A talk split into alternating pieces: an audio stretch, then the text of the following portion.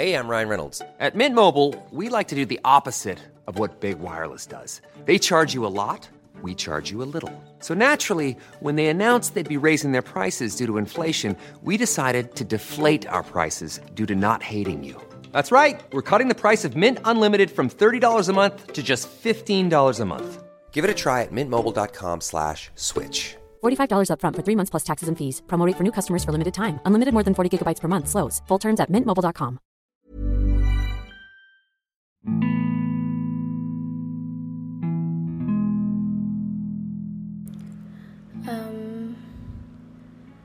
podcast ini adalah lanjutan dari podcast yang kemarin yang judulnya Masa Depan.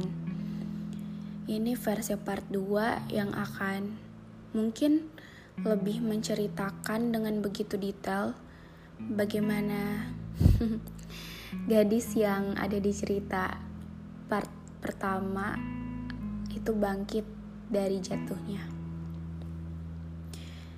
Um, jadi saya sempat jatuh, saya sempat terpuruk, saya sempat beku sampai-sampai mungkin banyak dari teman-teman yang sedang mendengarkan ini tidak percaya.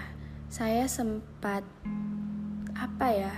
Sempat takut untuk dekat sama orang, cewek maupun cowok. Saya sempat jadi antisosial, bahkan apa ya lebih ke sering lebih sering menghabiskan waktu sendiri. Jadi di kamar itu seperti dunia saya. Malas untuk keluar, malas ketemu sama orang banyak, malas untuk bicara sama orang. Saya sempat ada di fase itu. Tapi um, ada pepatah yang mengatakan bahwa dunia ini adalah panggung sandiwara. Yaps, benar. Karena saat saya terpuruk, saat saya anti sama sosial, itu saya dengan begitu mudah dan pandainya menyembunyikan hal yang saya rasakan yang cukup buruk. Saya memakai topeng senyum saya untuk memperlihatkan kepada semua orang bahwa I'm fine and I'm totally fine. Um, banyak dari mereka yang mengira bahwa orang seperti saya itu mustahil untuk merasakan jatuh. Orang seperti saya itu hidupnya enak. Apa yang saya mau pasti ada. Apa yang saya inginkan terwujud. Sayangnya tidak begitu. Um, saya bukan orang yang seperti yang saya bilang tadi. Untuk mendapatkan A, saya butuh usaha lebih keras dibandingkan orang lain. Bahkan apa ya, misalnya saya ikut event yang mungkin orang lain bilang dan pikirkan bahwa saya bakal dapat itu, tapi ada kok beberapa kegiatan atau lomba-lomba yang saya ikuti dan sayangnya belum waktu saya untuk mendapatkannya.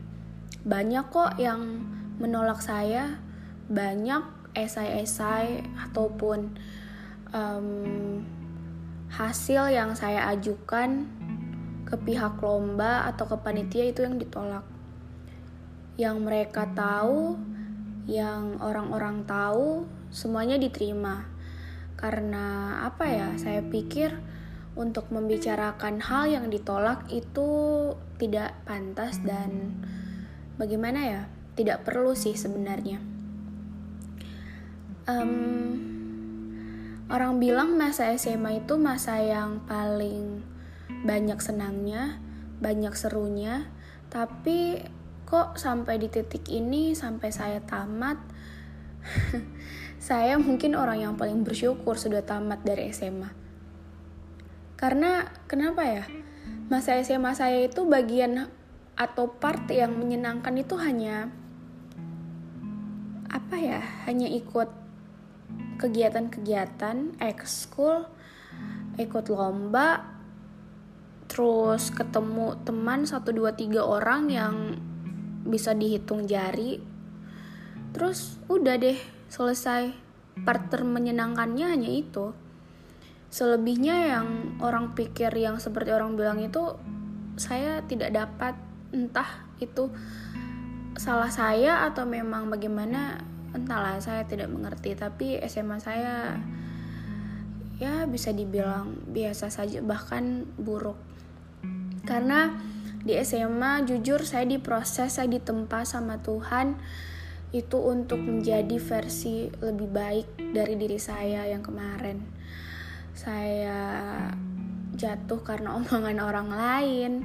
Saya jatuh karena mengorbankan perasaan sendiri. Saya jatuh karena ekspektasi saya terhadap seseorang itu tidak berjalan dengan baik. Mungkin salah memang. Saya orang yang terlalu cepat percaya sama orang lain.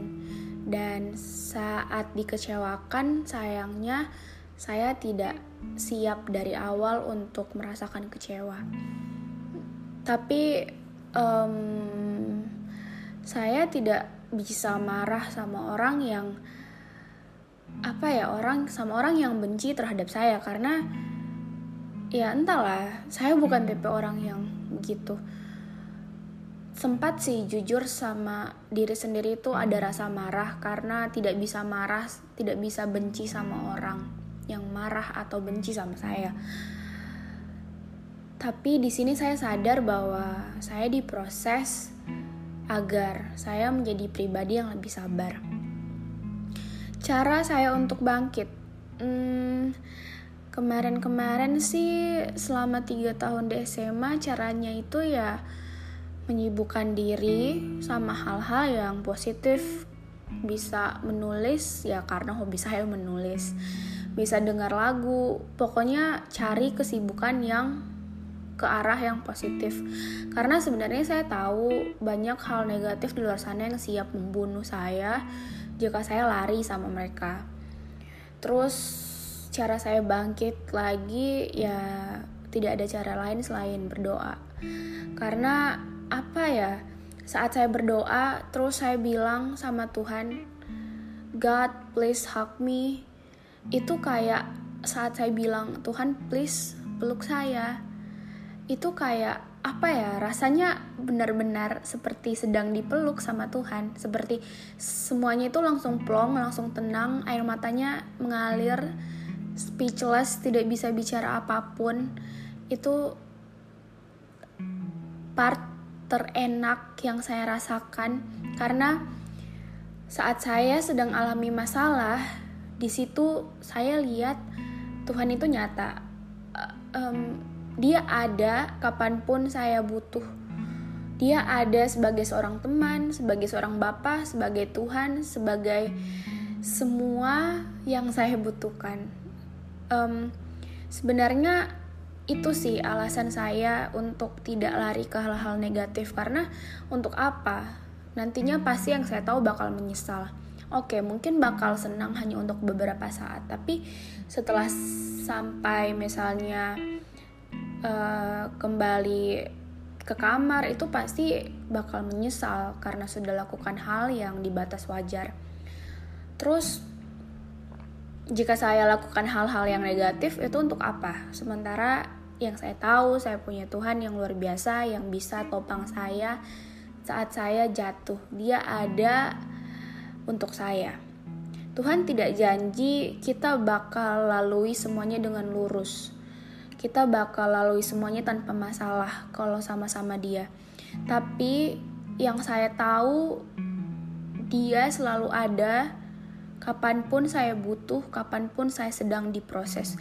Sebenarnya masalah itu tergantung dari bagaimana kita melihat masalah itu. Kemarin sih saya melihat masalahnya, oh ini saya sedang diproses nih. Jadi saya harus berhasil.